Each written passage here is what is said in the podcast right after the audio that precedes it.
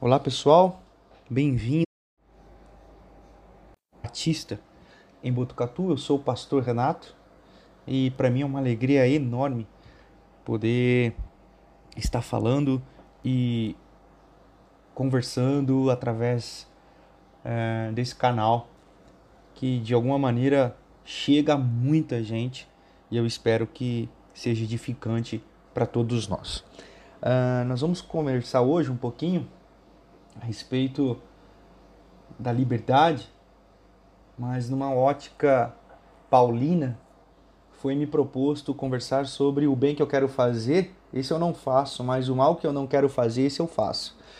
Esse pensamento do apóstolo Paulo se encontra ali em Romanos, no capítulo 7, é, no verso 19.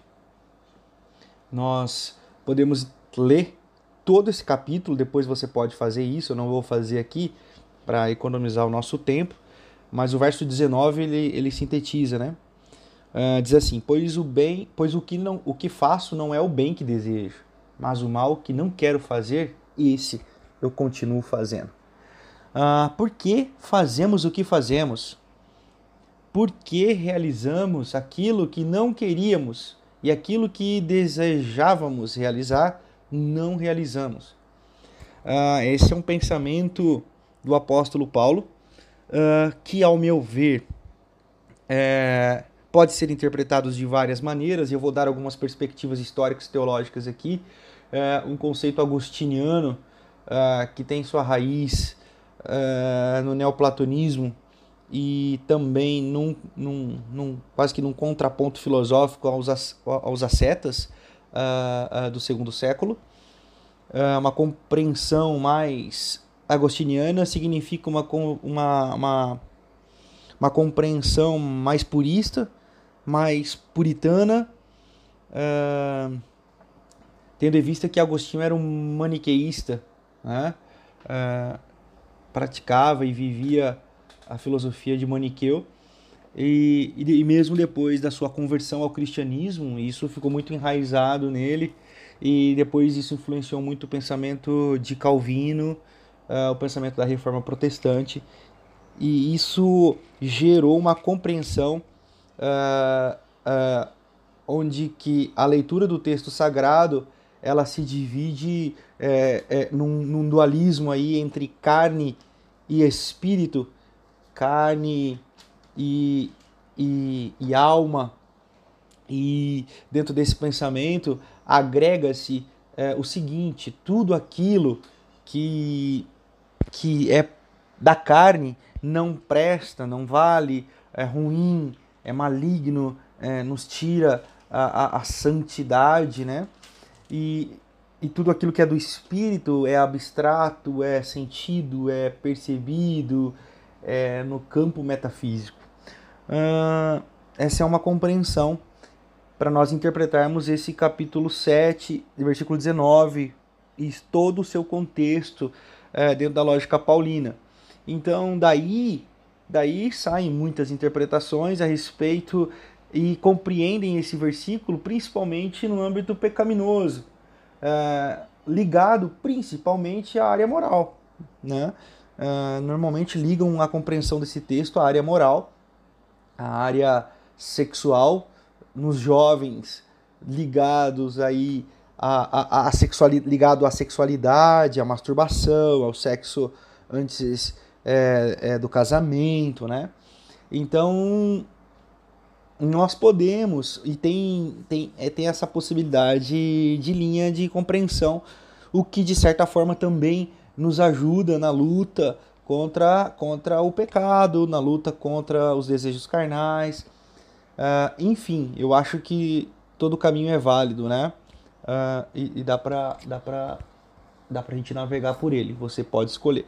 Uma outra compreensão, e aqui eu já opto mais por essa, uh, não desprezando a outra, mas tentando aí trazer um, uma amplitude maior, é entender que o apóstolo Paulo aqui ele está falando de um contexto de um contexto de uma igreja inserida numa, numa cidade uh, com mais de um milhão de pessoas, uma mega cidade com uma cultura totalmente plural, né? é, é totalmente é, é, é politeísta uh, e com todos os seus impercalços é, que, que toda grande cidade tem. Então, eu convido você também a pensar numa outra possibilidade, já começando lá no capítulo 1, de não moralizar somente, mas também poder entender que o apóstolo Paulo está falando dentro de uma cultura e que o apóstolo Paulo está falando dentro de um contexto onde a igreja está inserida nesse movimento que é politeísta e que é, é, é machista e que, e que é, o cristianismo estava nos seus primórdios, ou seja, é o primeiro século aqui. Uh, então o cristianismo ele era ainda visto como uma seita, é, um movimento muito pequeno e o apóstolo escreve, sem conhecer a igreja em Roma, ah, para que eles fossem fortalecidos, principalmente é, com o movimento judaizante da época. Né? Os, judai, os judaizantes infiltravam-se nas igrejas é, para observar e até condenar a liberdade que os cristãos estavam tendo em Jesus pela fé em Jesus e que o Evangelho é, é, é, estava proporcionando a eles. Então, entender esse contexto vai fazer muita diferença para que a gente não fique apenas no âmbito moral, sexual, é, moralizante, vamos colocar assim, da compreensão desse texto tão profundo. Então, é, então o que nós podemos é, até até entender é, é, também entendeu, melhor dizendo, é que quando o apóstolo Paulo começa a falar sobre a lei, ele está falando de uma perspectiva da lei onde ele não despreza a lei, mas ressignifica a lei. Né? Uh, aqui, como diz uh, o pastor Ed Renekiewicz, eu acho que esse é o cerne dessa compreensão que o Ed tanto fala é a lei é um duvido de Deus. A lei ela não é uma, uma, uma, uma ferramenta moralizadora. A lei é um movimento consciencial é, para o ser humano para que ele possa entender que ele não é capaz. Então o Ed diz que a lei é um duvido. Então me parece que o apóstolo Paulo escreve esse capítulo 7 e destaca esse a lei e esse pensamento sobre a lei, dizendo assim: olha, a lei não é ruim, a lei é boa, a lei, a lei me fez, me fez entender quem eu sou. E ele convida então aqueles cristãos que poderiam estar sendo influenciados pelos judaizantes é, a, a, a irem um pouquinho além, dizendo assim: olha, a lei é boa, então a gente não despreza a lei, mas ela não é suficiente, porque não adianta saber que eu não devo fazer. Porque, mesmo sabendo que eu não devo fazer, eu sei que eu vou fazer. E o que eu faço? Quando eu sei que eu não deveria fazer, eu faço. Por quê? Porque a lei, ela não explica isso. O que o apóstolo Paulo, o apóstolo Paulo está dizendo é o seguinte: ó, o bem que eu desejo fazer, esse eu não faço.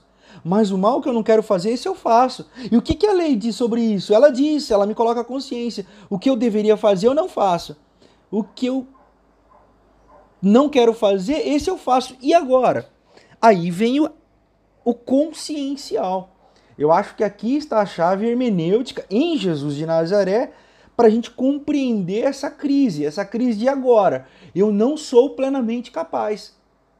Ora, diz o versículo 20, se faço o que não quero, já não sou eu quem faz, mas o pecado que habita em mim. E a lei é quem me faz isso. A lei atua em mim, diz o versículo 21. A lei diz assim: olha, você não deveria, mas você fez. E agora? Agora o apóstolo Paulo narra no versículo 22, 23 que ele vê uma guerra entre ele. Porque ele sabe que não deveria fazer, mas vai continuar fazendo. E o que, que a gente faz com isso? Aqui é a chave de compreensão. Versículo 25, na versão A Mensagem. A resposta, graças a Deus, é que Jesus Cristo pode e me ajuda. Ele agiu para consertar as coisas nesta vida de contradições, com a qual quero servir a Deus com todo o coração e mente. Mas sou puxado pela influência do pecado e acabo fazendo algo que não desejo. Então, com a chegada de Jesus, vai dizer no versículo 8, o Messias, o dilema fatal foi resolvido. Os que estão em Cristo não precisam mais viver numa nuvem escura e depressiva. Um novo poder está atuando. O espírito da vida em Cristo, como um vento forte, limpou totalmente o ar, libertando vocês de uma tirania brutal nas mãos do pecado e da morte. Ou seja, a lei me traz a consciência do pecado e da morte, mas o Espírito ele manifesta em minha vida. Então, por isso que dentro da teologia latino-americana uh, uh, nós temos essa compreensão. Isso é, é muito forte, muito bem explicado no Pacto de Lausanne de 1974. É o evangelho todo ao homem todo para todos os homens ou seja, o evangelho todo, ele não pode terminar na culpa. Ele não, ele não acaba no o bem que eu quero fazer, eu não faço e o mal que eu não quero fazer, se eu faço. E agora? Moralmente, é óbvio que essa ferramenta ela pode ser usada para manipulação. E é isso que muitos pastores fazem. Por isso que gostam da primeira e se solidificam nos seus conceitos e pensamentos na primeira perspectiva que eu comecei esse podcast. Na perspectiva moralizadora, na perspectiva do pecado carnal, dos impulsos, dos desejos. Quando Jesus está dizendo assim, Uh, vocês têm consciência disso, temos consciência disso. Então agora vocês não estão mais sozinhos para lutar contra isso. E pode ser, como em certa maneira, foi na vida do próprio apóstolo Paulo que pediu que o Senhor tirasse dele um espinho na carne colocado pelo próprio inimigo, e o Senhor disse: A minha graça te basta. Pode ser que você ouça isso também. E como que você vai lidar com isso? Com depressão, com medo de Deus, com a culpa com a qual muitos, mas muitos cristãos vivem hoje em dia, né? É, eu acho que. Eu acho que. É, nós precisamos. Nós precisamos ressignificar a maneira como qual nós lemos a Bíblia e como nós interpretamos esses versículos. Porque o evangelho ele fica ele fica ele fica manquitola, como se dizia lá no interior. Ele fica manquitola, ele fica penso. Né? Por quê? Porque nós trazemos a acusação, nós trazemos o apontamento, e isso a lei já fez. A lei já fez. A boa nova descrita em Lucas capítulo 4, a partir do verso 14, a boa nova é libertação, é consolo, é esperança para o que sofre, para o preso, para o oprimido. Então a boa nova não é a acusação. A boa nova não é a, a, o apontamento. A boa nova não é que você é um pecador. A boa nova é a graça de Deus está sobre você e você não está sozinho. Mesmo que esse seu pecado te acompanhe, mesmo que essa sua luta te acompanhe. Você não é amado pelo que você faz ou pelo que você deixa de fazer.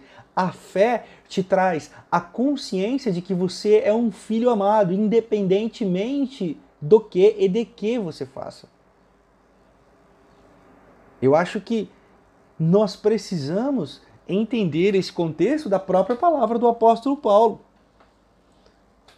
No capítulo 8, ele continua dizendo, no versículo 3 e 4, eu estou lendo aqui na versão a mensagem agora, Diz assim: Deus acertou em cheio quando enviou seu filho. Não tratou do problema como algo distante sem importância. Em seu filho, Jesus assumiu pessoalmente a condição humana, entrou na confusão da humanidade que vive em conflito para consertar as coisas de uma vez por todas. O código da lei, enfraquecido pela natureza humana fragmentada, jamais poderia ter feito isso. A lei acabou usada como paliativo para o pecado, nunca para a cura completa. E agora, o que o código da lei pede, mas que não conseguiríamos cumprir em nós mesmos, é que em vez de redobrar os nossos esforços, simplesmente aceitemos que o Espírito está fazendo em nós. Meus irmãos, vocês perceberam que eu acabei de ler tudo aquilo que eu, eu tinha acabado de dizer?